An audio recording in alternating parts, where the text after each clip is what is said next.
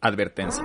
El contenido de este capítulo es detallado y gráfico. Incluye violencia y crimen, el mismo que podría ser molesto para algunas personas. Si crees que este contenido puede afectarte de manera negativa o herir susceptibilidades, te recomendamos no continuar con la reproducción. Hola a todos y todas, yo soy Guillo. Yo soy Fabia Camila. Y yo soy Nelson. ¿Ya están? En donde vive el miedo.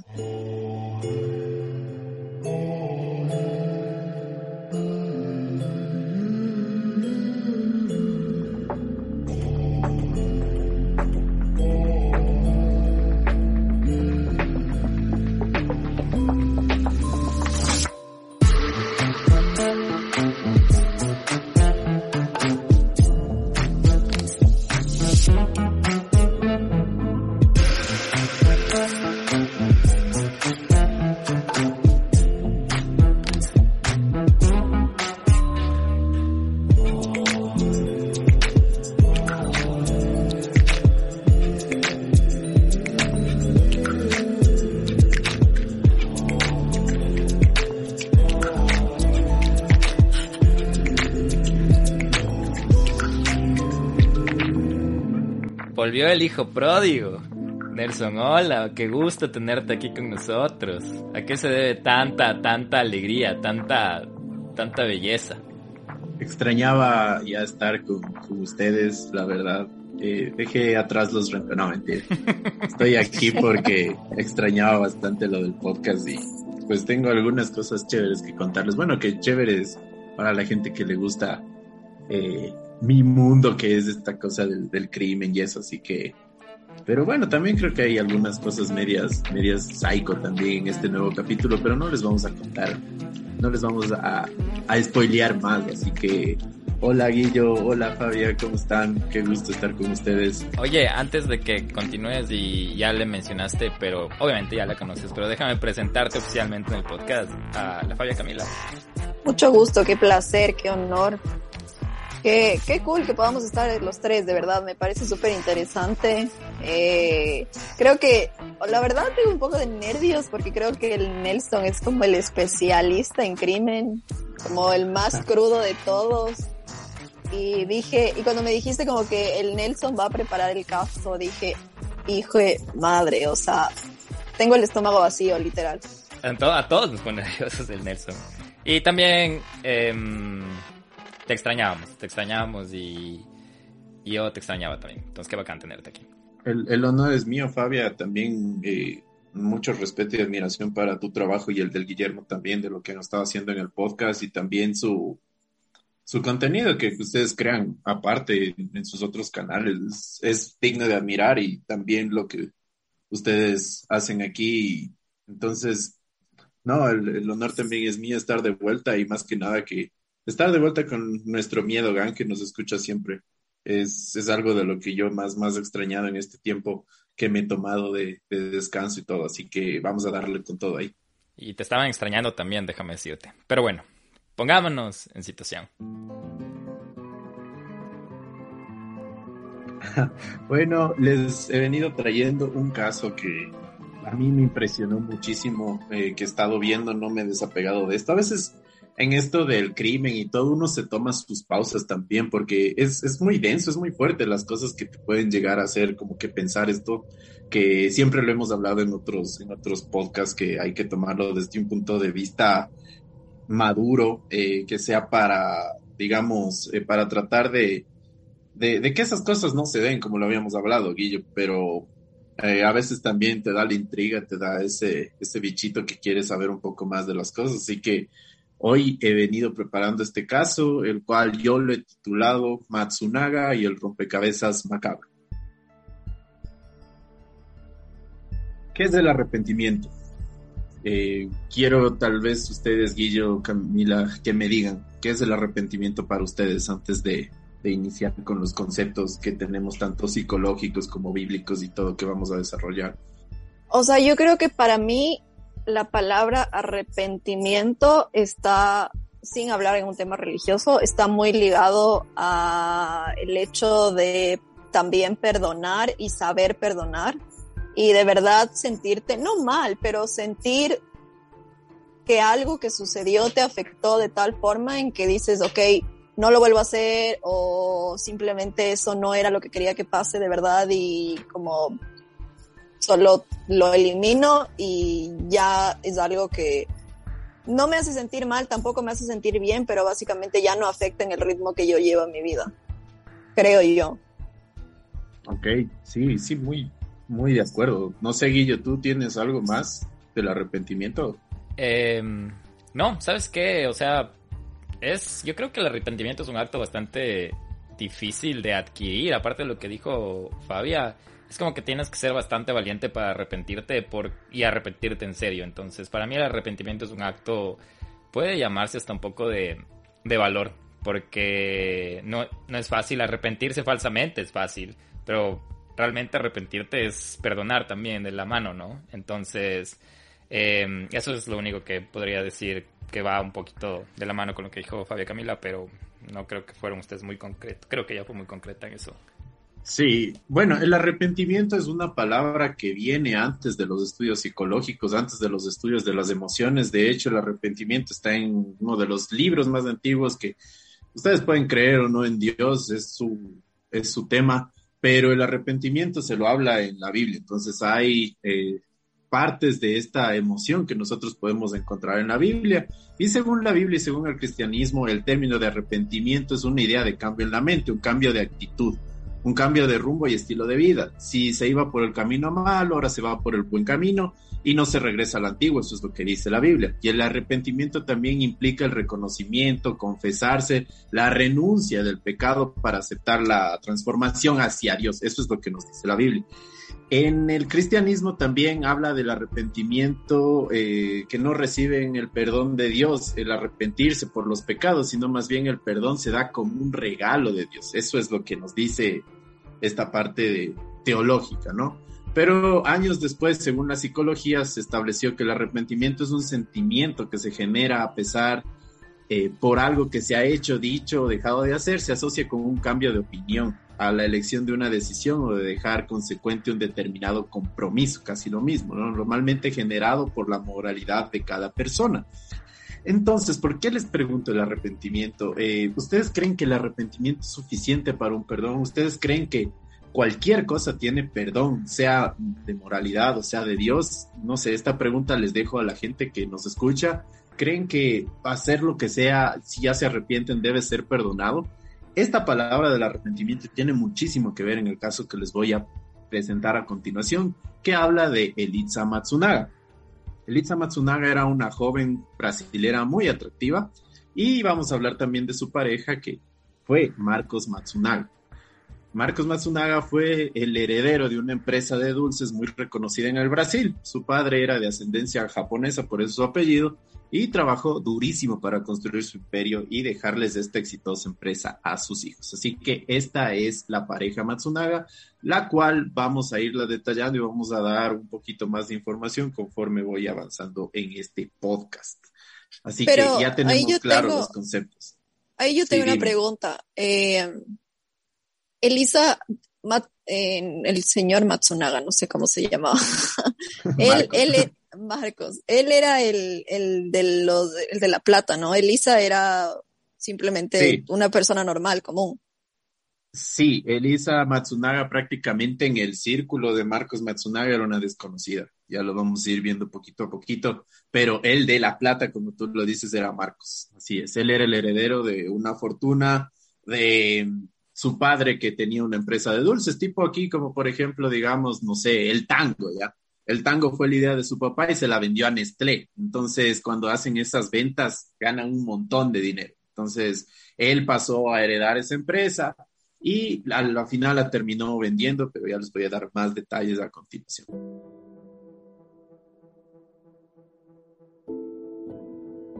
Entonces, voy a comenzar hablando un poco de la relación para ponernos más en contexto. Su relación era muy, muy armoniosa. Ya sabemos que Marcos era el del dinero y que Elizabeth era una persona supuestamente desconocida en el ambiente del círculo de Marcos, pero su relación era muy eh, armoniosa a pesar de venir de mundos diferentes, como les comenté. Elisa era una chica humilde que nunca había tenido los lujos que, con los que creció Marcos y los que le dio Marcos. Nadie del círculo de Marcos conocía a Liz como les había mencionado, pero ellos estaban asombrados por su belleza. A Marcos le encantaba mostrarle en su círculo de amigos eh, prácticamente como un trofeo. Les encantaba tomarse fotos en todos los lugares que viajaban. Ellos visitaban muchas ciudades famosas, eh, se iban a París, a Praga, disfrutaron de todo el mundo. También ellos disfrutaban de actividades eh, muy, muy, muy específicas y, y, caras, ¿no? Como por ejemplo enriquecimiento cultural en los mejores museos privados del mundo, apreciar obras de arte caras. De hecho, eh, Elise era muy fascinada con el trabajo de este pintor que se llamaba Caravaggio. Eh, catar vinos costosísimos, e incluso crearon una empresa de vinos eh, caros, de lujo, y sobre todo de eh, la caza de animales. Elise vivía en una relación llena de comodidades. Continuó con sus estudios de derecho en la universidad y parecía que tenían mucho potencial como pareja. Ellos tenían una vida muy placentera, pero ella empezó a obsesionarse con la idea de que quería tener hijos. Decidieron planificar e intentar tener un bebé, pero no tuvieron éxito en un principio. Ella comenzó a tomar estas vitaminas y tratamientos para su embarazo. Eran una pareja demasiado excéntrica, como les iba mencionando. Ellos vivían en un penthouse, en un barrio no tan exclusivo de Sao Paulo, pero que los mantenía discretos, porque dentro de su departamento habían encontrado una bodega de vinos de aproximadamente un millón de dólares, una caja de habanos de casi 100 mil dólares de los más exclusivos del mundo y tenían como mascota una serpiente a la cual Elisa le daba de comer ratones vivos usualmente. Esta serpiente se llamaba Molly, me parece. Además, encontraron más de 500 mil dólares en armas de fuego, entre armas coleccionables y de cacería. Elise tenía un arma que era una réplica semejante a la que había utilizado Al Capone. Entonces, ese nivel de excentricidad ellos tenían. Pero aparentemente tenían una relación muy bonita, ¿no? O sea, llena de lujos y sí, porque obviamente se los podían dar, pero eran una pareja que se querían, se, se llevaban bien y todo, ¿no? Claro, en un principio les iba demasiado bien. Bueno, veamos desde el punto de vista en la que Marcos tenía suficiente dinero para tener este tipo de excentricidades y ella al ser una chica que era humilde, venía de una familia humilde, él le complacía en todo, en todo lo que ella quería. Y también en esto de la cacería y de la, de la colección de armas, descubrieron que ella tenía un cierto talento muy bueno para disparar, algo que ella no conocía porque nunca había disparado antes pero era un talento innato. Así es que imagínate, no sé si es que, bueno, más o menos Camila o Guillermo saben un poquito, un poquito de algo de, de, lo que son las armas. Es muy difícil disparar un arma. Y a ella se le hizo fácil para tener la ametralladora de Al Capone y dispararla. O sea, ella tenía un talento natural para eso. No, no sé si es que ustedes tal vez alguna vez han tenido la oportunidad de, de tener un arma en sus manos o de conocer algo de eso, aunque sea por deporte, ¿no? Porque también hay tiro deportivo y todo. En realidad, yo, bueno, mi papá tenía, él siempre tuvo un arma en la casa. Tenía dos, de hecho. Pero cuando quiso enseñarme a disparar, mi mamá no lo dejó. Mi mamá dijo, bueno, ¿cómo puede ser posible? ¿Qué, qué te pasa? O sea, no era posible pero ese es como mi acercamiento más cercano a las armas y no, nunca he intentado como esto de, que vas a practicar por deporte y así. Sí, creo que es muy complicado. Creo que, creo que necesitas tener mucha fuerza, mucha, mucha fuerza y muchísima coordinación también y como atención. O sea, creo que de verdad son muchas habilidades en una.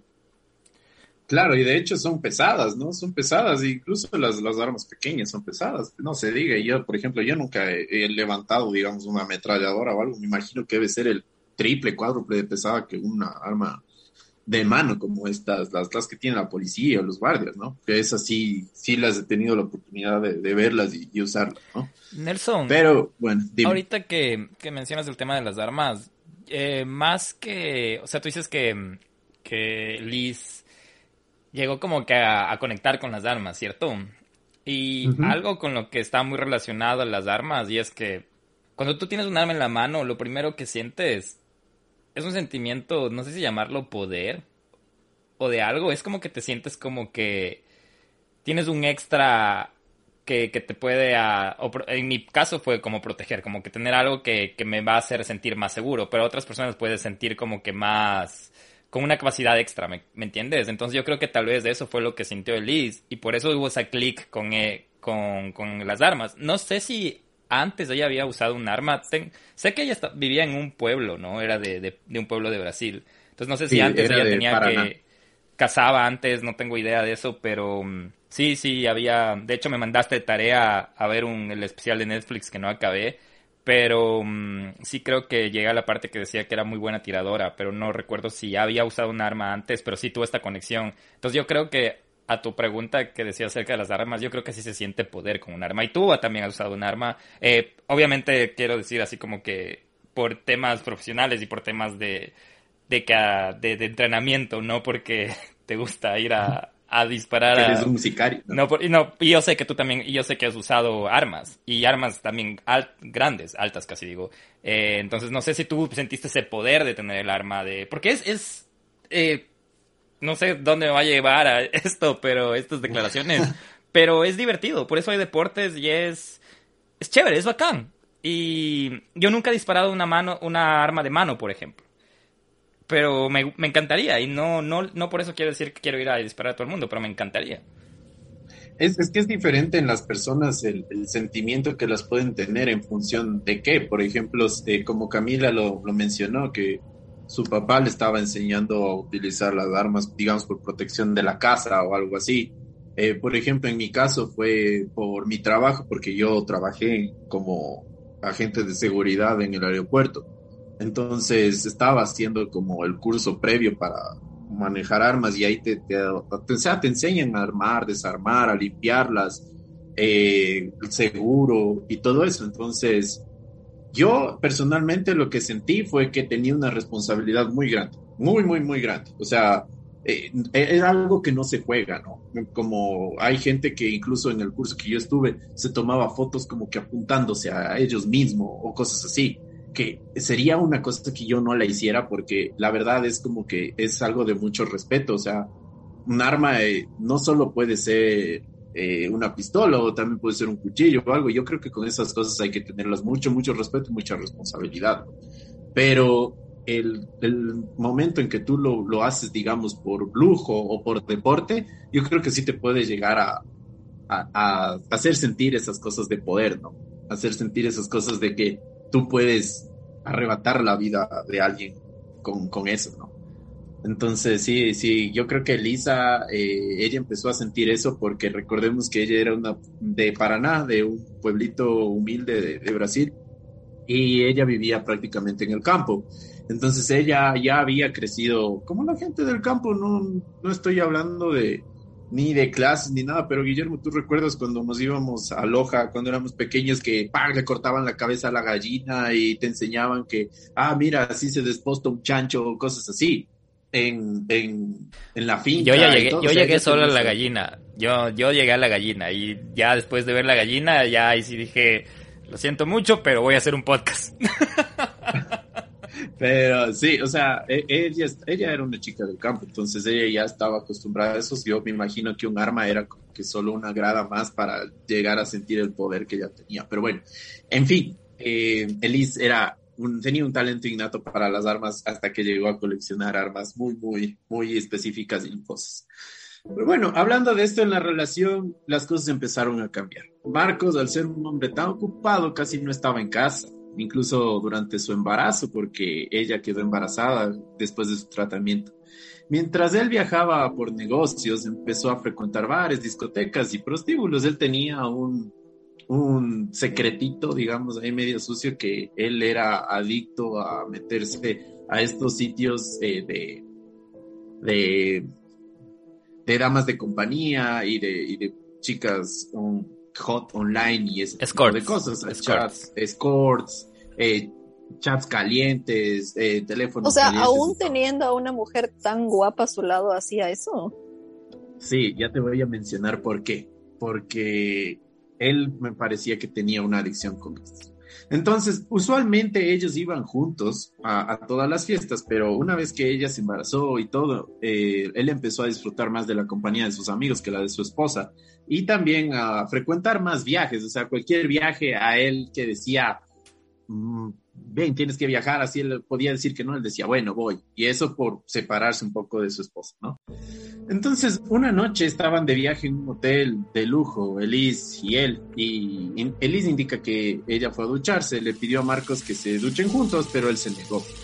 Ella apenas terminó de bañarse, salió de la ducha, revisó la computadora de él supuestamente sin querer y encontró conversaciones un poco picantes con otra mujer.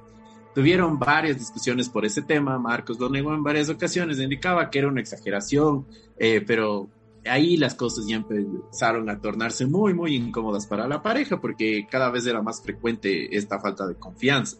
Entonces, como les mencionaba, eh, Elise ya quedó embarazada y fue un momento muy especial para la familia Matsunaga, ya que Elise terminó sus estudios justo cuando estaba embarazada y estaban cerca de, recibir a su bebé. Entonces Marcos decidió pedirle disculpas por haberla traicionado, por estar un poco ausente. Le prometió que estas cosas nunca más iban a pasar y que lo único que él quería era tener una familia y criar a su bebé con toda su vida.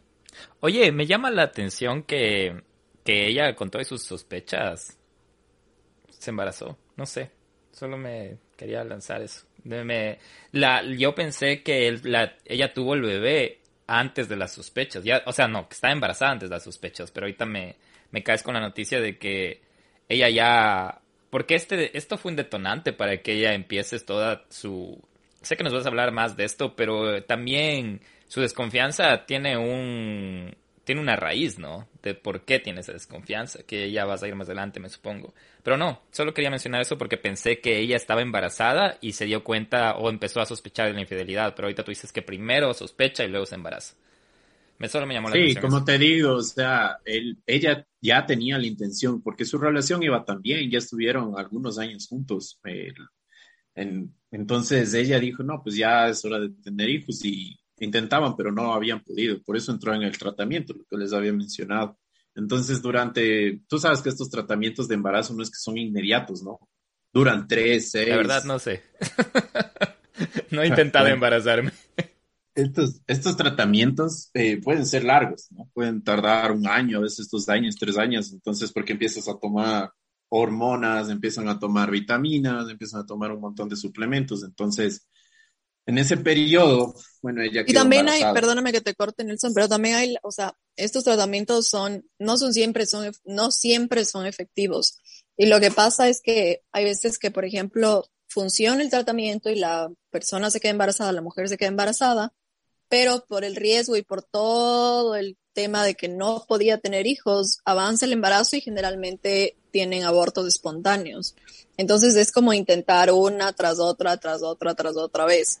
Solo se iba a decir que es un procedimiento invasivo, que obviamente por eso... Sí, claro, totalmente invasivo, totalmente invasivo. Sí, es, es bueno, la raíz de, de, eso, ¿por qué el tratamiento? Fue porque habían intentado varias veces tener hijos con Marcos, pero no, no se daba. Y no sabían por qué era la razón, pero a la final, en todos estos problemas, en estas desconfianzas, ella quedó embarazada y es por eso que Marcos le pidió las disculpas que les había mencionado. Así que bueno, eh, pero pronto igual, a pesar de que nació su hija, Marcos volvió a sobreponer su vida social a la de su familia y otra vez empezó a ausentarse, aun cuando ya su bebé estaba creciendo, ¿no? Él empezó a, igual a frecuentar estos sitios web, eh, empezó a salir a bares, discotecas, a viajes, igual, era un padre muy ausente cuando, cuando ella, cuando su hija era, era bebé, por, por su negocio una y también por, por estos secretitos, digamos, que él tenía. Entonces, a pesar de eso, Elise eh, siguió con la desconfianza, estaba sospechando la traición al ver la ausencia de él. Eh, ella decide contratar un grupo de investigadores privados para que lo manden a seguir, así, para saber qué hacía Marcos, porque ella tenía ahí la sospecha. Entonces, sigilosamente, ustedes saben lo que hacen los investigadores, empezaron a seguirlo todo y lograron grabar videos. En estos videos se muestran pruebas de que él, ella, él, perdón, Marcos tenía una amante. Ya después de todo lo que sucedió.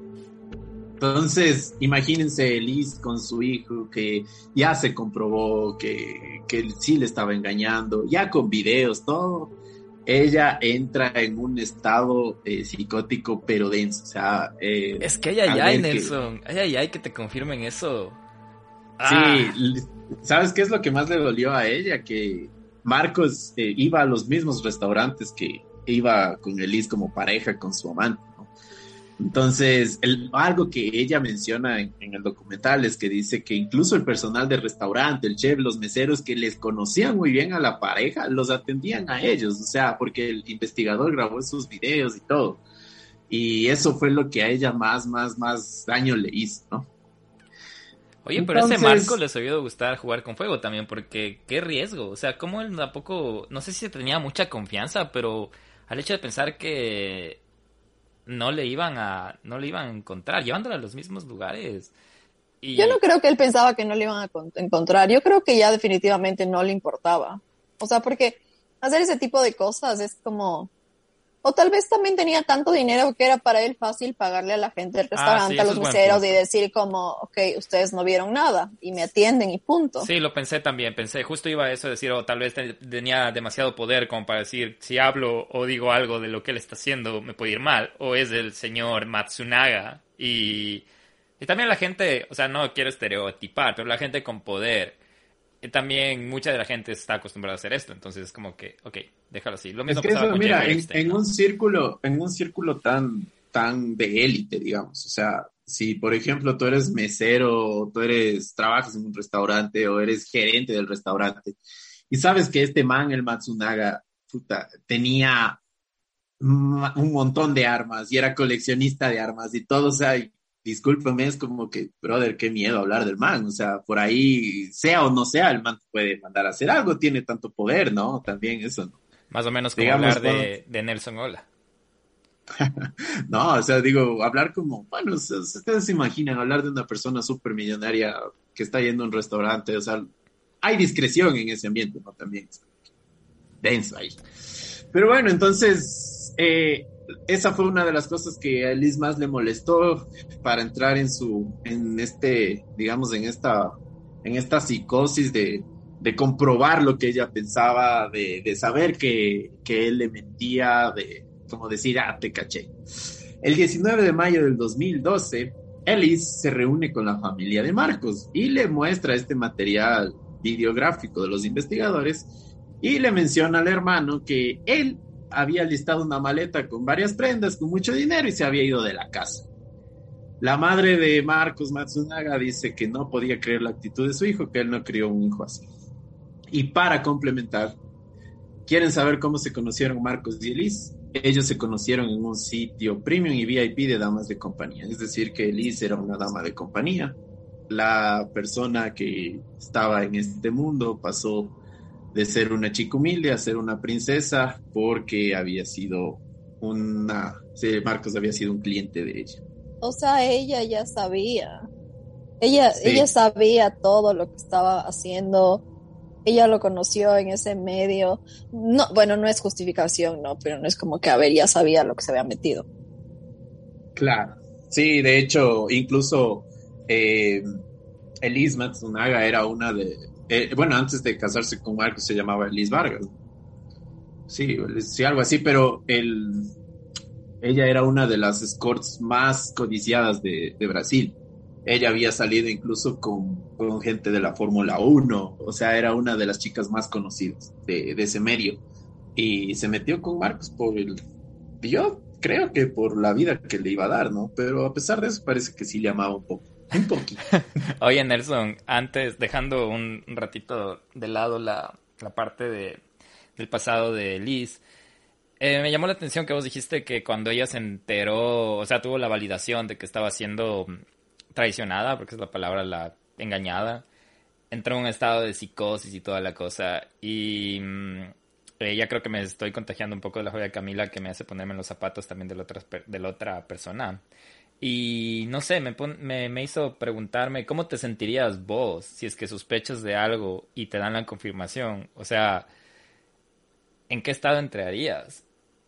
Porque... O sea, al menos, digamos... Eh, ¿O prefieres ojos que no ven? Es, es muy difícil porque mm, justo hablaba eso ayer un poco porque a veces es como que, digamos, eh, tú idealizas, ¿no? Como dice Camila, o sea, ella ya le conocía.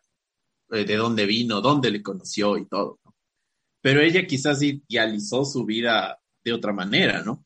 Quizás idealizó su vida como, digamos, no, él va a cambiar y va a ser un padre presente y voy a atender a mi hija y todo.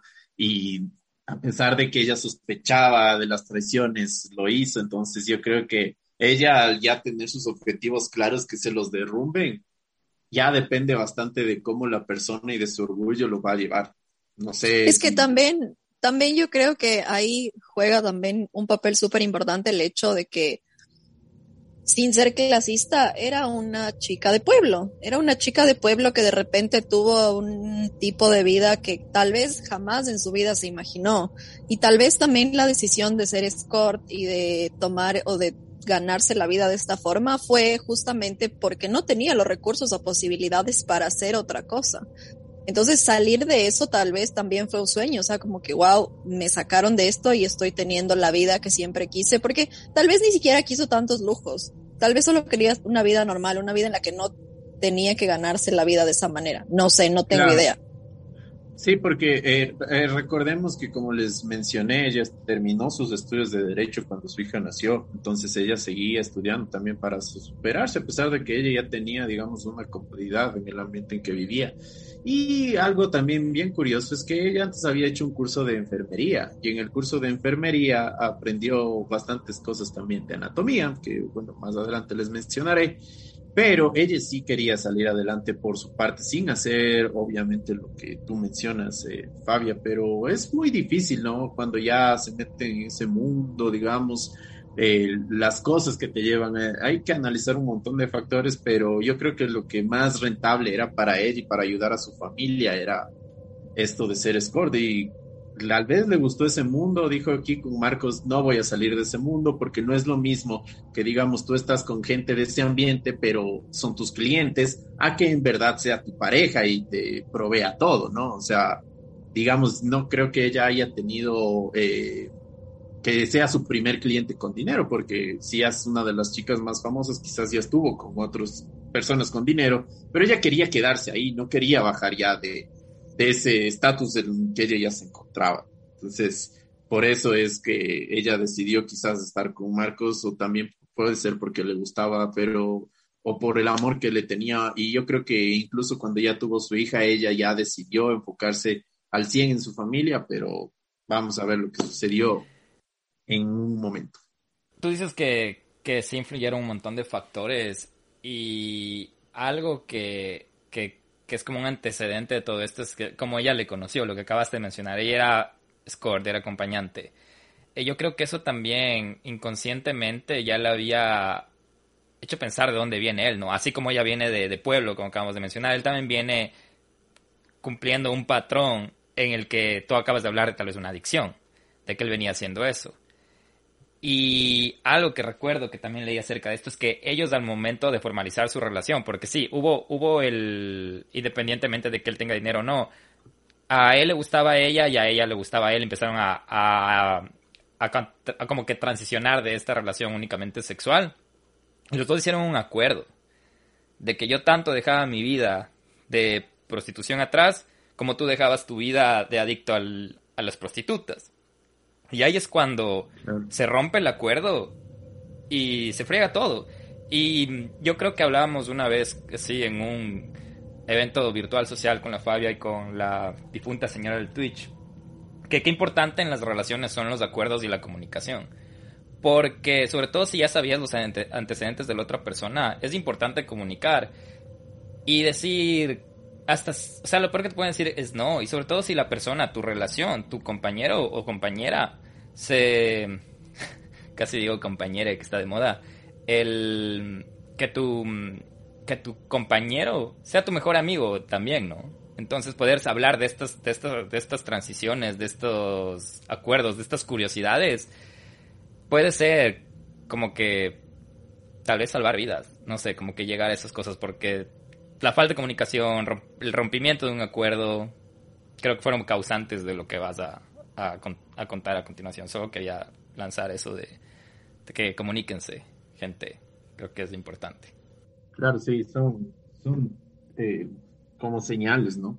Que, que, pueden pasar para evitar algo más, más fuerte. Pero bueno, es sí que el 19 de mayo del 2012 fue la última vez que se le vio a Marcos Matsunaga, después de lo que ella había descubierto. La desaparición. Elisa, al ser una persona muy cristiana, como la mayoría de brasileros, estaba siempre en comunicación con el reverendo de la familia. Allá, digamos, bueno, no solo allá, ¿no? También en varias eh, partes del mundo es muy común que la familia, así como tiene un abogado de la familia, un doctor de la familia, tienen también un cura de la familia. Y a este cura eh, lo contaban todos los secretos, ¿no? Le contaban todas las peleas, le contaban eh, casi todo, casi todo lo que ellos hacían, le contaban al cura porque Marcos también era una persona muy, muy religiosa todos los temas personales él lo sabía. El 21 de mayo del 2012, el padre recibe un email de Liz indicando que su esposo no aparecía. Indica que Marcos había salido de la casa para vender un caballo un día domingo. Esta historia también la mencionó la familia de, de Marcos. El reverendo escribió a Marcos dándole la respuesta en varias ocasiones, pero no obtuvo un replay, una respuesta de, de Marcos. Y era raro porque Marcos era una persona muy determinante, inteligente, pero era muy creyente. Y al cura siempre, siempre le respondía antes. En esta ocasión no lo hizo. Días después, el hermano de Marcos recibe un supuesto email de él que decía, dile a Liz que estoy bien, no me puedo comunicar ahora. La familia con ese email se tranquilizó un poco eh, porque pensaban que él estaba con su amante. Y ya recuerden de nuevo que este, Liz les dijo a toda la familia que estaba con su amante y que tal vez estaban resolviendo temas por la aventura que habían tenido, ¿no? Pero Marcos no aparecía, seguía sin aparecer, hasta que un día comenzaron a aparecer los restos y el hallazgo de un rompecabezas macabro. A 30 kilómetros de Sao Paulo, en Cotia, un pueblito cerca de, de esa zona de Brasil, algunas personas encontraron en el camino de tierra bolsas azules de plástico con un olor a carne en descomposición. Era un misterio que sacudió a toda la gente de este pueblo porque era un pueblo muy tranquilo. Una persona arriesgada cogió y abrió las bolsas y encontró una pierna cortada y un pie en esta bolsa y ropa ensangrentada en la, en la otra. Una hora después encontraron más bolsas, en otras encontraron un torso y en otra bolsa otro pie y una mano. La policía acudió al lugar y empezó a revisar los primeros indicios de las pistas que dejaban estas bolsas. Las primeras pistas que determinó la policía fueron las de hallar a una persona de piel blanca, sus manos súper bien cuidadas, que era un detalle muy, muy específico, la ropa que habían encontrado era una camisa polo de marca Ralph Lauren y una, un pantalón de marca Diesel, lo que llevó a la policía a determinar que las prendas no pertenecían a alguien del pueblo, ya que eran muy costosas. Además, también pudieron identificar que se había cortado a esta persona de una manera muy especial. O sea, los restos de esta persona habían sido hechos con cortes del cuerpo prolijos, precisos, limpios. Estos restos fueron encontrados, que, o sea, ¿Sabes más o menos a qué distancia de, de, Sao Paulo que era donde ellos vivían? O? Sí, más o menos como a 30 kilómetros, es decir, digamos, a la gente que se ubica a Quito, mm, más o menos desde, sería más o menos desde Quito hasta el aeropuerto, unos aproximadamente unos 40 kilómetros, pero más o menos esa sería la distancia. O sea, no estaba tan lejos tampoco, o sea, no fue como que encontraron su cuerpo en otra ciudad. A las afueras de la ciudad, así. Ok.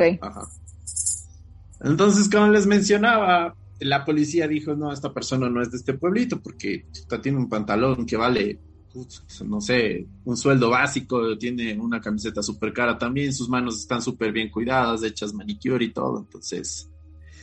El, pero lo que, como les menciono, lo que más les llamó la atención era los cortes que tenía.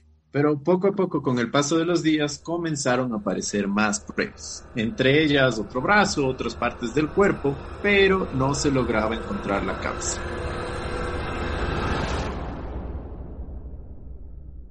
La muerte es un misterio y por eso atrae a la gente. A la gente le interesa llevar una buena vida para no morir, pero respeta y le tiene miedo a la muerte mientras vive.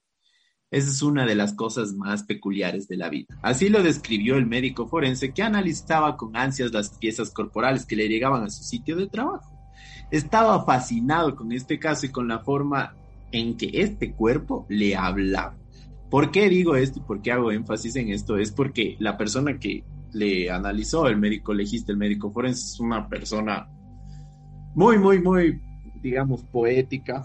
Y eh, si ustedes ven el documental de, Netflix, él va a hablar de, de, por qué es tan importante la medicina forense cuando se descubre un caso de estos ya que prácticamente así es como se lo encontró y la verdad hizo un excelente trabajo. Sabes que bastante, bastante excéntrico este, este médico forense. Sí, sí llegué hasta esa parte donde él declara y bastante, bastante excéntrico. Sí, sí viste lo que le dijo a, a, la chica. Le dijo que las personas somos más lindas por dentro que por fuera.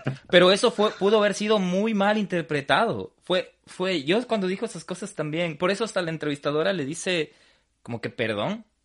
Es como que, imagínate, sonó bastante Dexter eso de, de, serial killer, de que... Sí, hay, hay, una, hay una película ecuatoriana que les recomiendo a todos que se llama Cuando me toque a mí, que habla de una persona que trabaja en la morgue. Sí, sí. Y, y, o sea, al menos no sé si tenemos aquí médicos de la morgue o algo, es... No sé si todos son así de excéntricos, ¿no? Pero debe ser denso, o sea, estar rodeado de muertos y que tu trabajo sea abrir humanos. O sea, yo creo que debes tener una fuerza moral y psicológica densa para hacer ese trabajo. O sea, yo creo que más que fuerza te debe gustar. O sea, eso sí es algo que debes tenerle pasión y amor y así como me imaginé desde que era chiquito abrir a un ser humano en dos, o sea, algo así literalmente, porque no creo que sea algo que de repente... Y así también nacen los asesinos seriales, verás, Fabia Camila. Exacto, ¿cómo te nace ese amor? O sea, ¿qué, ¿qué pasó en tu vida para que tú digas, hijo de madre, cómo disfruté abrir este ser humano? O sea, yo creo que más, más del amor a abrir el ser humano, creo que es un amor a la anatomía. O sea, por ejemplo, a mí en el colegio me encantaba la anatomía, me encantaba. Yo me, yo, pero, y no es un ejemplo medio, medio tonto, pero ahí yo me di cuenta cómo también el carácter cambia y también tu personalidad cambia, porque yo cuando tenía 12, mm, 13 años hicimos la disección al CUI y yo estaba súper curioso de, de, saber qué estaba, cómo era, cómo, porque nos contaron antes de eso que es del sistema, el sistema del mamífero es el más parecido al ser humano y yo estaba súper emocionado de ver eso. Y de hecho yo fui uno de mi grupo, uno de los... el único que, que, que se atrevió como que a dormirle y a abrirle. Pero cuando estaba en quinto curso, que tenía que 15, 16 años, 16 años, tuvimos que hacer lo mismo. Y yo ya no pude. Yo ya no pude. O sea, te juro, yo hasta yo fui el que fue a comprar el cuy, el que llevó el cuy. Y tuve una conversación súper seria con mi profesora, decirle, no, no puedo lo siento, pero ninguna, nadie de mi grupo quiere hacerlo y yo menos. Tuvimos que ir a regalar el cuy, pero fue una conversación así que tuvimos que hasta por poco y por suerte yo me llevaba bien con mi profesora y decirle como que eh, quedemos de ahí, nos unimos a otro grupo, nos separamos de un tres grupos, pero este, este pana de aquí no se muere. Y no se murió. Y me acuerdo que cuando le regalaba a una, cuando yo estudiaba en el Valle, me acuerdo que le regalamos como a otra señora campesina y decía entre mí, igual se va a hacer sopa, pero no voy a ser yo. No, yo no puedo. Ah, yo también, ah, yo, también pasé por eso, pasé por eso, creo que fue en tercer curso, no sé, tercero o cuarto curso, pero no pude. O sea, a mí el estómago no me dio. Primero que verle dormido ahí al, al animalito, me partí el alma. Y después, cuando ya lo abre, tuve que salir corriendo al baño a vomitar. O sea, no pude no me dio el estómago para ver eso. No me imagino un ser humano. No, solo por eso no podría ser criminal. Es que ahí va la diferencia entre actitud y aptitud también, que ya es otra cosa. Pero sí, ahí está, justo lo que, lo que, lo que acaba de decir la Fabio, la diferencia entre actitud y aptitud. Como que yo quiero apagar un incendio, tengo la actitud, pero el rato de apagar el incendio eres el primero que sale corriendo, es porque no tuviste la aptitud para apagar el incendio. Un ejemplo. Nelson, continúa. Bueno, entonces, como les iba mencionando, no encontraban la cabeza hasta que al fin la encontraron igual en una de estas bolsas azules que les había mencionado. Y prácticamente la forma en la que Marx murió hablaba por sí sola. Tenía un gran agujero desde la parte de la frente en la derecha hasta casi por la mandíbula. Y lamentablemente lo que determinó la policía era que habían encontrado un la cabeza de una persona con rasgos asiáticos. Una vez que la familia fue a reconocer el cuerpo, su hermano y su madre se negaron a creer que era Marcos, a pesar de ya verlo y todo, pero no dudaron que era él cuando el forense les mostró sus manos, ¿no? Como les mencionaba, era un detalle muy, muy, muy, muy eh, característico de Marcos, tener las manos súper bien cuidadas. Entonces, el jefe de la policía interroga a la familia ante el acontecimiento del, del reconocer el cadáver y todo, y le pregunta al hermano de él si es que sabía algo del pasado de Liz. Ella, él, ellos en general, toda la familia no sabían, pero ahí como detalle que Liz había hecho un curso de enfermería en el cual habían enseñado anatomía. Recordemos que este cuerpo estaba cortado súper prolijo, así que yo sé que no lo vamos a poder publicar, pero ahí están las fotos del cuerpo. Quiero, no sé, que ustedes me den su opinión. Guillo, Cami, ¿qué les parece esto? Ay, yo te extrañaba, pero ya no te extraño. O sea, yo, yo agradezco haber venido con el estómago vacío porque no, me da, es, es demasiado, es demasiado para, para mí. Aparte, se ve como carne molida, así como. Ah, Fabia. No, no, no, no, no, no, Yo estoy, yo estoy viendo mi teléfono para no ver a la pantalla y te empiezo a describir. Gracias. ¿Qué, ¿Qué, opinas de la forma en la que fue cortado, digamos? No sé, ¿qué, ¿qué puedes ver ahí? O sea, como que, ¿les parece que lo cortó un novato o alguien que sabe? O sea, es que no sé cómo se corta bien un ser humano, déjame decirte, pero... No has cortado un ser humano. No he tenido la oportunidad de cortar un ser humano, entonces no sé cómo se hace bien o cómo se hace mal. Pero sí, no se ve así como, como desmembrado, como arrancado, ¿me explico? Así como el trozo de carne arrancado ahí, sino, sí, fileteadito, pues. Eh, algo, Nelson, que no sé si, si vas a mencionar más adelante, pero algo que también llamó la atención al... Y no acabé de ver el documental, por eso te digo que... Pero algo que a mí me llamó la atención, pero después ya pensando qué, qué pasó, es que el cuerpo no evidenciaba hemorragia de sangre, o sea que no, no hubo sangre, no había sangre. Entonces, eso más que cómo fue cortado es como que el, el método que utilizó para que no haya como contaminación ya contaminación del proceso, ¿no? Sabes que ese es un detalle muy, muy, muy, muy importante lo que mencionas, Guillo, porque, a ver, vámonos a biología y anatomía, digamos, básica o química también, ahí te dicen eso. ¿Cuánta, ¿Cuántos litros de sangre tiene un cuerpo? La Fabia nos contó un día, ya me olvidé. Entre 5 y 7 litros de sangre. Bueno, depende mucho también como de la contextura y de todo lo demás, pero de manera, de manera general el cuerpo humano tiene entre el, adulto entre 4 y 6 litros como mucho aproximadamente, pero no más de eso. Pero 6 litros de sangre no es tanto tampoco, ¿ah? es, es un galón y medio, ¿no? Sí, sí, Pero eso es lo que, eso es lo que decía. O sea, imagínate eh, cuando la policía allana el departamento, no encuentra casi rastros de sangre, y es lo que menciona Guillo, no hay mucha sangre. O sea, ella lo debió, tuvo dos opciones. A ver, ahí te quiero eh, escuchar, porque yo, yo, sé por qué no hubo sangre.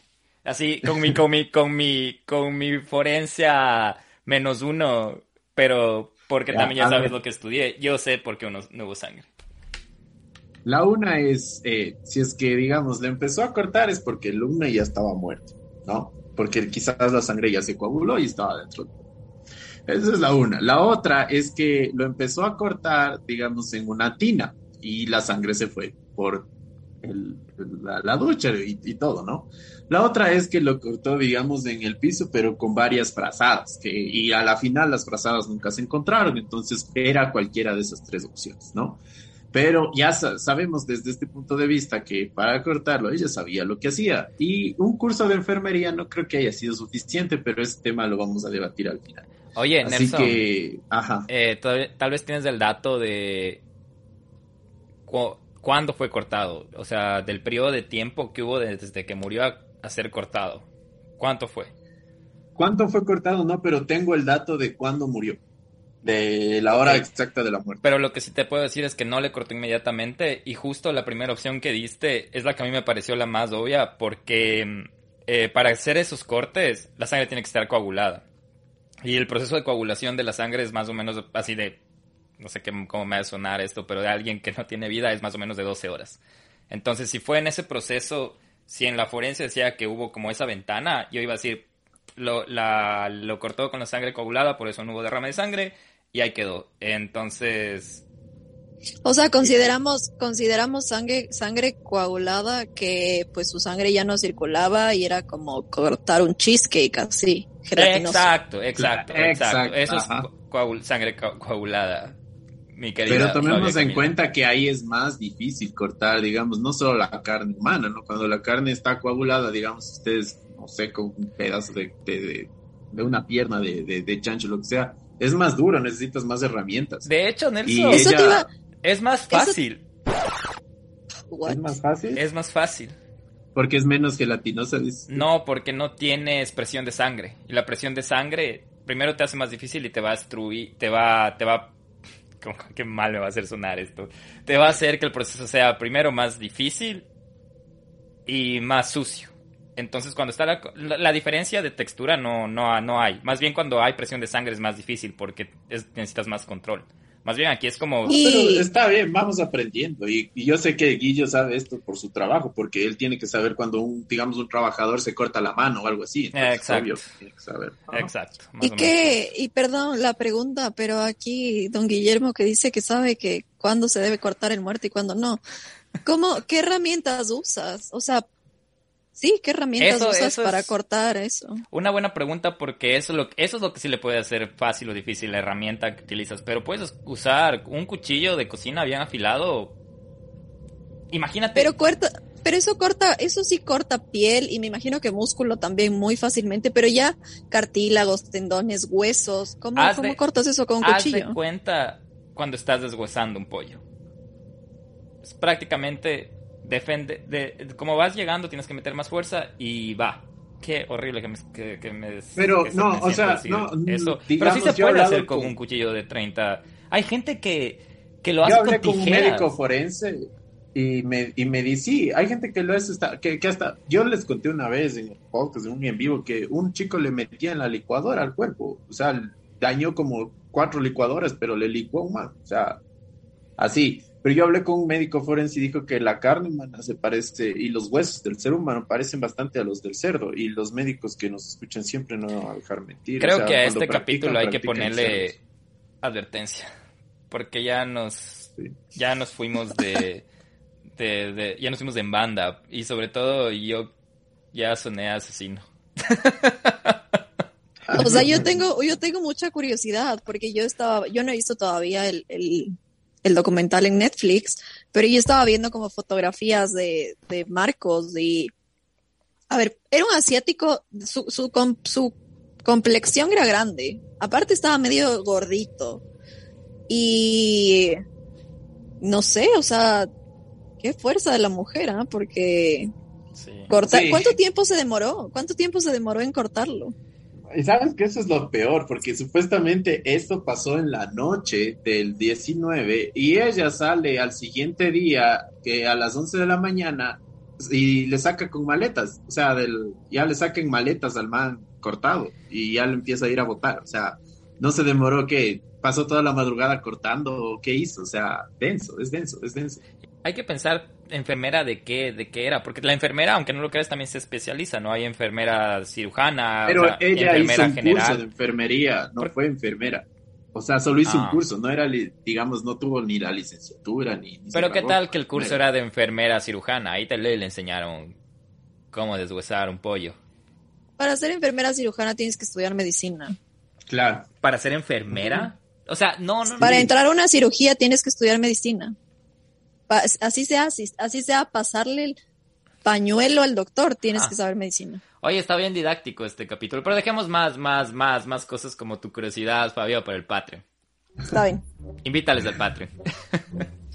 Les queremos invitar al Patreon a que sepan, a que escuchen sin censuras crudamente cómo se corta un ser humano. No es broma, no vamos a hablar nunca de eso. En nuestra fogata virtual de septiembre, que anunciaremos pronto. ¿Cuándo es? Eh, ya la vamos a definir. Pero yo quiero que Nelson me termine de contar esto, por favor.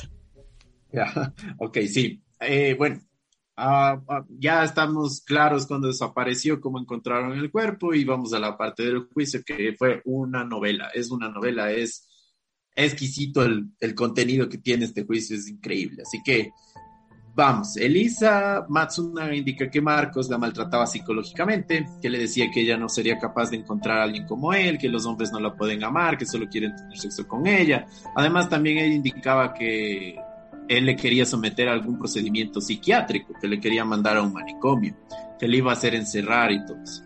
También indicó que algunas veces Marcos la amenazó con que la asesinaría para que nunca más viera a su hijo, a su hija, perdón. El 19 de mayo, Elis regresa de visitar a su familia en Paraná y Marcos le fue a recoger al aeropuerto. Pidieron una pizza y esa vez fue la última en la que se le vio a Marcos en su casa y con su familia. Elis en el juicio indica que ellos empezaron a discutir y que ella le mencionó que lo había enviado a seguir con los investigadores y que él estaba engañando con otra mujer. A lo que él reaccionó, supuestamente la bofeteó y le decía, estás loca. Entonces ahí es ella que supuestamente pierde el control, va al estudio de su casa, a la bodega, toma el arma y ella dice que Marcos le dijo lo siguiente, dispara, cobarde, dispara. Vete con tu familia de mierda que yo voy a criar a mi hija. Yo te saqué de la basura, no soy como tu padre que no tiene trabajo. Eres solo una prostituta, no te van a dar la custodia de mi hija. Al día siguiente, las cámaras del edificio muestran a Elise bajar con tres maletas grandes a las 10 de la mañana aproximadamente y regresa sin las maletas a eso de las 11 de la noche. Cuando hay la investigación de la policía, llegan a la casa y ella confiesa que asesinó a su esposo el día 19 de mayo del 2012 y que tenía varias razones para hacerlo. Pero eso no es todo Recuerdan que ella estudió Derecho y era graduada en Derecho. Elise construye una versión sobre un crimen pasional en la que se apoya en que ella también fue víctima y que temía por su vida y la de su hija. Sus abogados le asesoran sobre la posible sentencia. Al ser un crimen pasional y no planificado, ella solo recibiría siete años como máximo y gracias a su confesión se reduciría su sentencia a dos o tres años. Pero encontraron los agravantes. Los agravantes que eran desmembramiento de una persona, imposibilidad de la defensa de la víctima, homicidio en primer grado y tratar de ocultar las evidencias. Ahí yo tengo, yo tengo una teoría conspirativa al respecto. ¿Qué tal que de verdad esta mujer era tan psicópata que planificó su vida de esa manera, como voy a hacerme escort, me voy a conseguir un millonario, voy a estudiar derecho, medicina y cacería, porque si lo voy a matar para quedarme con todo, tengo que saber esconder el cuerpo. Y si es que llego a esconder el cuerpo y no me, y me descubren, igual tengo que saber de leyes y saber defenderme. ya, me suena o, cacha película que, esto O cacha que se fueron dando las cosas. O sea, por ejemplo, ella empezó a estudiar medicina y ya lo pensó y dijo, no, mejor voy a estudiar derecho porque así voy a saber cómo salir de la cárcel. Y no, voy a tener un hijo porque sé que mi hijo tiene que heredar lo del millonario. O sea, lo pudo Exacto, o sea, así, así yo vaya a la cárcel, mi hijo va a heredar todo así. O sea, qué, intel qué pilas. Un aplauso, producción. Fabián, si es tan, si es tan premeditado esto, ¿cómo, cómo, cómo cometes los errores de no acordarte que hay cámaras en los elevadores? ¿Cómo, cómo, cómo cometes ese simple error? O sea, ah, estoy un o sea, no estoy de acuerdo, pero sí admito tu, tu, recibo tu, tu conspiración, pero me parece como que muy cierto para ser, muy bello para ser verdad, porque estuvo desordenado al final, o sea, al final ella tenía que, si lo planeaba tan así a la, a la, a la inteligencia, a la muy pilas, tenía que escoger el lugar y hora donde hacerlo hasta para que no haya, no haya como que prueba condenatoria, ¿no? Pero ahí están las cámaras. Entonces, por eso creo que tu conspiración es falsa. O sea, le, se puso nerviosa, oye, dale, dale chance, estaba era un ser humano también. Se olvidó. el asesino también es ser humano, ¿no? Claro, todo preso es bueno, todo muerto es bueno, ¿cómo es? Todo muerto es bueno. Sí. Todo preso. no hay muerto malo, Nelson, no hay muerto malo. Todo, preso, tiene su verdad. Todo preso tiene su verdad de ser humano. Ella estuvo cuatro años en prisión preventiva, imagínate, cuatro años en prisión sin sentencia. ¿Y por qué tardó tanto el juicio? Su sentencia fue en el 2016 y tardó porque mientras estudiaban las pruebas encontradas, las acusaciones aparecían nuevos indicios del crimen y nuevas cosas, por eso tardó tanto tiempo. En el juicio, en el 2016, ella se presenta como una mujer sufrida, abusada, que fue víctima y que estaba arrepentida de lo que sucedió, que fue un estado psicótico. Marcos, por su parte, tenía una fortuna que sobrepasaba los 100 millones de dólares en su patrimonio. Y legalmente en Brasil, cuando alguien del matrimonio muere, el otro automáticamente pasa a ser el dueño de la mitad del patrimonio a pesar de estar en la cárcel. Entonces, esto lo llevó a pensar a las autoridades que quizás también fue premeditado desde ese punto de vista, por el seguro que tenían que cobrar eh, El médico forense indica que era imposible que ella haya disparado como defensa, ya que la bala atravesaba la parte superior derecha de la frente, es decir, arriba la, en la frente, ¿no? Y salía por la parte baja de la mandíbula, dando a indicar que si ella medía 1,55 y su esposo 1,70, un disparo tenía que ser de forma ascendente, es decir, hacia arriba. Pero el disparo era de forma descendente, de arriba hacia abajo. Entonces él o estaba arrodillado o sentado o estaba agachado. Era imposible que ella haga un disparo de frente o de pie, como ella lo indica en el documental, que ella supuestamente estaba apuntando hacia adelante. Además, la profundidad y la explosividad de la bala indican que el disparo se realizó a quemarropa, desde muy corta distancia, solo a pocos centímetros de la víctima, lo que da a indicar que ella le disparó mientras él estaba agachado, arrodillado, como les mencioné. La hora de la bala coincide con la hora en la que él salió del ascensor del edificio con la pizza, por lo que dichas supuestas discusiones nunca ocurrieron y fue asesinado justo al entrar a su casa. Aquí está la imagen, la última imagen de Marcos Matsunaga de su. ¿Qué opinan de esto? Pero no entiendo, ¿cómo, cómo es a la misma hora? O sea, entró y ¿para qué se agachó? Justo yo se iba a preguntar cómo, cómo se sabe que la bala fue a la misma hora. Porque hay estudios eh, del este del carbono 14, también de, lo que le quema la, bala al cerebro y todo. Hacen estudios de eso y la, la bala entra justo cuando él se baja del ascensor prácticamente. Él se baja del ascensor, entra a su casa y le dispara. O sea, las discusiones que ella dijo que hubieron nunca, pasaron. Eso es lo nunca pasaron. O sea, apenas él entró a su casa, ella la disparó. O sea, tu teoría es que que le esperó bueno, también, si alguien te apunta con una pistola, tu primer reacción instintiva es como que agacharte, agacharte como que o, todo. Ajá. Entonces, por eso tal vez estaba tratando de, poner el escenario en mi cabeza y es como que le esperó, le apuntó y él solo como se agachó y ¡pa! Un segundo. Sí. Hijo de madre. Él no le dio chance ni de discutirlo, ni nada, apenas él entró. Y como dices, era, era buena tiradora, o sea, ella... Donde pone el ojo ponía la bala. Estoy siendo serio.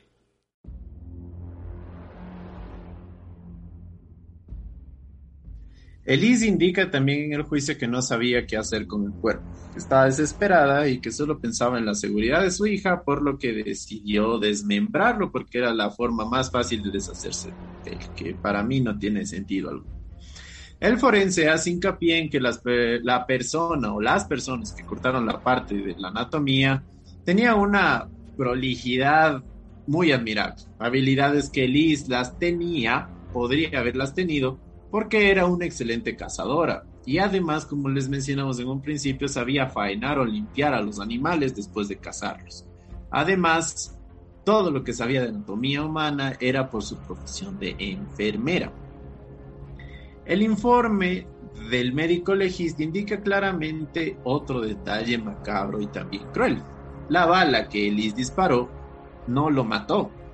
Ella desmembró a Marcos cuando estaba inconsciente pero vivo, lo que eminentemente demostró el salvajismo con el que actuó Elise. O sea, Guillo, lo que tú decías, mientras ella le cortaba, vio la sangre, porque todavía no estaba muerto, estaba inconsciente, sí, por entonces, el Entonces no esperó hace que se coagule la sangre. La sangre se coagula cuando el cuerpo está inerte. Así es. Entonces. O sea, eso fue un charco de sangre, una piscina de sangre y lo limpió y como si nada. Ajá, y esto es el detalle que ella menciona. En el documental ella indica que muchas veces soñó con la cabeza ensangrentada de Marcos hablando. Y eso a mí se me hace horrible. Imagínate ver solo la cabeza ahí hablándote llena de sangre, así como que densa. Así. O sea, ¿dónde, dónde guardó la cabeza? La cabeza la botó separada de todo, o sea, todo estaba separado, ¿no? Pero Sí, la cabeza estaba- sola. Ajá. Entonces ella tenía la cabeza aparte, ¿no? Esto me, esto me hace acuerdo a igual, es- pero será para otro episodio, pero solo para dejarles ahí la, La espinita. la espinita, que hay una señora que, una asesina en México, que se llama la asesina de los Mm. tamales.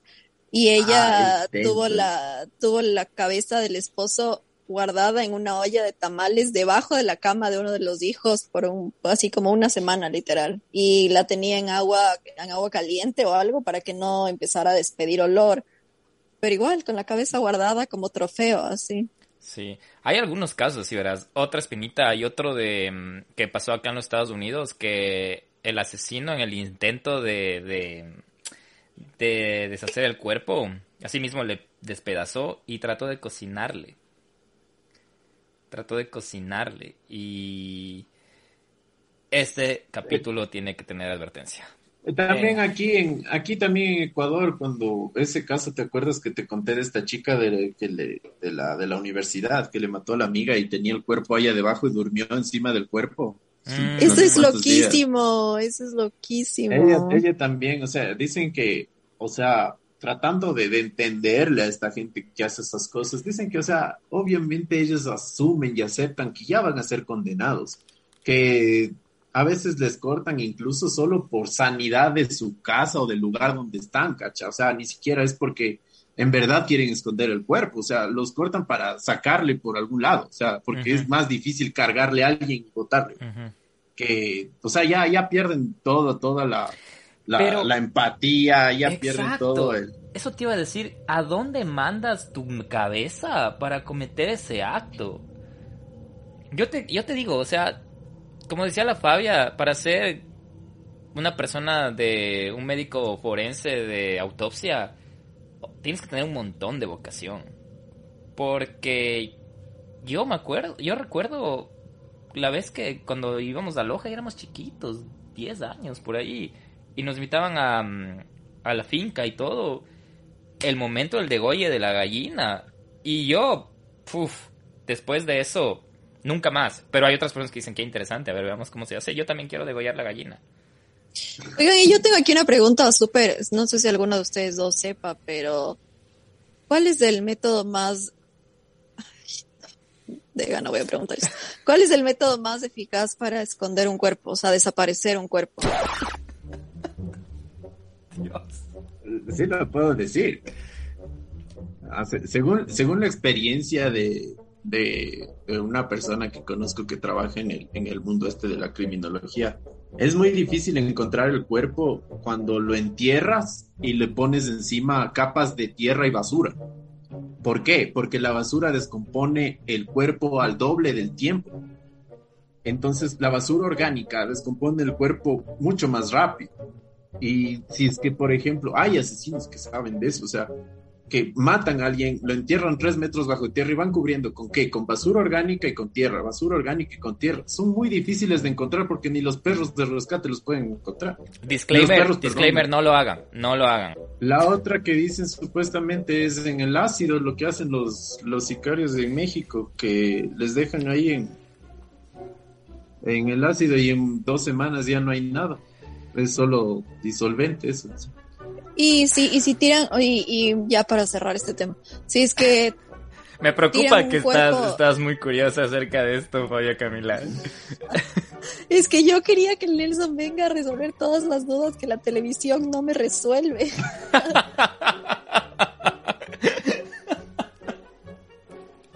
Pero no, si es que, por ejemplo, tiras un cuerpo al agua, ¿cuánto- ¿se demora más en descomponerse? O, o sea, al mar, por ejemplo. Sí, se demora más. Es que usualmente, ver, el, cuerpo se descompone completamente a los, entre los 7 y los 10 años, dependiendo. ¿Ya? Ahí es como que se desintegra ya. Digamos, en cualquier eh, atmósfera climática, sea el agua, sea la tierra, más bien, por ejemplo, se conserva mejor, digamos, en alcohol, ahí puede durar varios años, o digamos, momificando. Ahí se conserva. Pero pues, se descompone en siete años.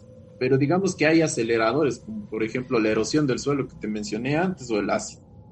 Entonces, en, el agua le puedes encontrar, pero digamos, llega el cuerpo a un punto cuando está inflado. Eso te iba a decir. Está flotando. En que ya el, cuerpo ya, ya no puede sobreponerse por la atmósfera y se empieza a hundir solo.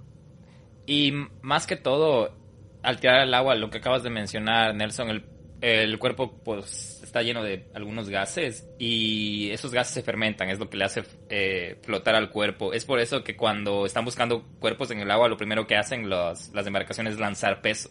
Para crear este desbalance, lanzan como bolas de cañón, para que ese desbalance, sobre todo donde piensan que el área, haga que el cuerpo suba, porque ya está generando estos gases. Entonces, el cuerpo no se descompone primero muy rápido en el agua, más puede descomponerse porque haya vida marina y empieza a despedazarle, pero el cuerpo no es necesariamente se, se deshace en el agua, sino más que todo es como que no quiero responder así, pero no es como una buena opción. ¿Ves dónde nos pones, Fabia, Camila? Pero no, igual, o sea, en el capítulo de Ted Bundy vimos que al man no le cogían al principio ni nada porque él se metía al bosque y le dejaba prácticamente los restos a los animales.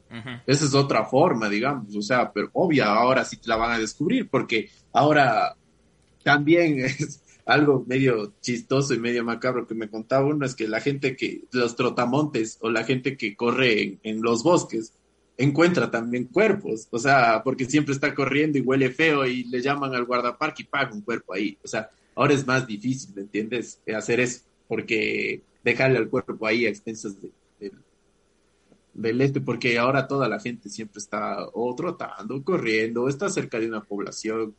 Entonces. O sea, hay que ser más inteligentes ahora de esto. sí, tienes que ser más inteligente, Fabia Camila. Es lo que pasa, Nelson. Es lo que pasa cuando vuelves.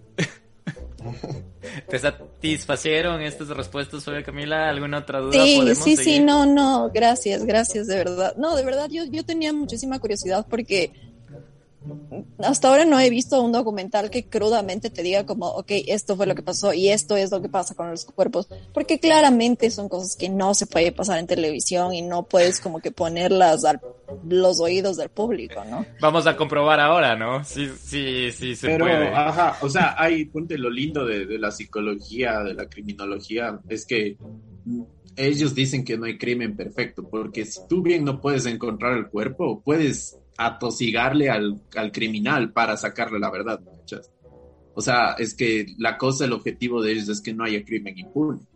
Y eso es a lo que se dedica prácticamente la, la, criminología. O sea, como Ted Bundy desapareció a cuántas niñas, cuántas personas, pero a la final terminó confesando y, no sé, o sea, encontró, esas familias por lo menos encontraron justicia, digamos, eh, sabiendo quién las mató o algo, ¿no? O sea, entonces. Claro, así, así, no hayan encontrado los cuerpos. Igual, tú no quedas igual después de hacer eso, o sea, créeme que no, o sea, si tú coges, hay, hay, yo una vez escuché un caso de un chico que le había matado a su novia y no le habían encontrado ya en seis años y él la había enterrado en la esquina de su casa. Y él, o sea, a los seis años él confesó, él confesó, le dijo al padre, dijo, padre, yo no puedo más. O sea, yo le maté así a, a, a mi novia y está aquí. Y ya. Entonces, no, no te dura para siempre, yo creo. O sea, no, no creo que haya la gente haya llegado a ese nivel, ¿no? Siempre se llega a saber, porque es algo que te, te come, te come vivo, ¿no? Me imagino, no sé. Yo nunca he hecho eso. Pero, Pero, bueno, ya nos fuimos. Este, de verdad, este capítulo va a tener, vamos a tener que poner una advertencia en el inicio porque está bien denso. Pero continuemos porque igual ya nos desviamos para, hablar un poquito más de cómo es la mente de Liz, quiero que ustedes se pongan en modo juez ahorita y escuchen este audio que voy a reproducir para que vean eh, cómo ustedes mismos puedan sacar sus conclusiones de la actitud que ella tenía, aún haber después de sido sentenciada. Así que este es el audio que voy a reproducir. Vamos a escuchar. No premedité esa situación. Yo actué por desesperación, porque lo que pasó yo no lo esperaba. De haberlo premeditado, por ejemplo, lo habría hecho cuando fuimos a Mato Grosso, cuando íbamos de cacería. Le habría dado un tiro con una 12 en un pueblo indígena. Y dudo que lo encontraran. Si yo hubiera planeado eso, Jamás lo habría hecho en mi casa. O sea, más o menos ella dice, si es que yo lo hubiera planeado, no me hubiera salido mal, no estuviera aquí sentada. Oye, Fabián, ¿sabes qué? Ahorita ya volviendo a tu conspiración. Puede que sí lo había premeditado todo así tal película como mencionaste, pero se jaló las cuadras. O sea, se, se dejó llevar, en otras palabras. Eh, se dejó llevar de la emoción y le mató no en el momento que tenía que matarle. Pero ah, como lo dice ella, dice, si lo hubiera planeado, ya me estoy haciendo muy conspirador, pero no, no, ya. Es que, eh, o sea, si lo hubiera planeado, lo hubiera matado ese viernes 24 de abril a las 3 de la tarde, cuando estábamos sentados viendo el atardecer y tenía la pistola calibre 12 en mi mano apuntando a su lóbulo temporal. O sea, me cachas. Claro, hubiera ¿cuánto dicho. tiempo lo pensó? Hubiera dicho, si lo hubiera planeado, hubiera preguntado en el capítulo que grabé con el Nelson y el Guillermo cómo esconder un cuerpo. Ajá, algo, así. más o menos. Eso es, lo, eso es lo, lo que a mí más me llama la atención, el rato en que la gente se pone en ese modo killer de decir, no, lo voy a hacer. O sea, eso debe ser tenso, o sea, si ella ya lo planificó antes, porque ella lo que está haciendo ahorita es una confesión de que ella ya lo planificó antes de lo que hizo. Pero ya lo tenía pensado. Sí, ya lo tenía pensado, eso es obvio, ella, está hablando por sí misma. Pero el rato que le hizo, o sea, ¿qué lo llevó a hacer? Pero bueno, siguiendo con el juicio, ella fue sentenciada a 20 años aproximadamente, saldrá en el 2036, pero puede reducirse su sentencia por buen comportamiento. En el 2019, la ley de Brasil le otorgó a Elisa Salidas temporarias consisten en salidas de uno a tres días de los presos, previo análisis en los que puede visitar a su familia, su hija y solo tiene prohibido ingerir sustancias estupefacientes y bebidas alcohólicas, pero tiene toda la libertad de visitar a sus amigos, de conversar con su hija, de hacer este tipo de documentales, entre otras cosas.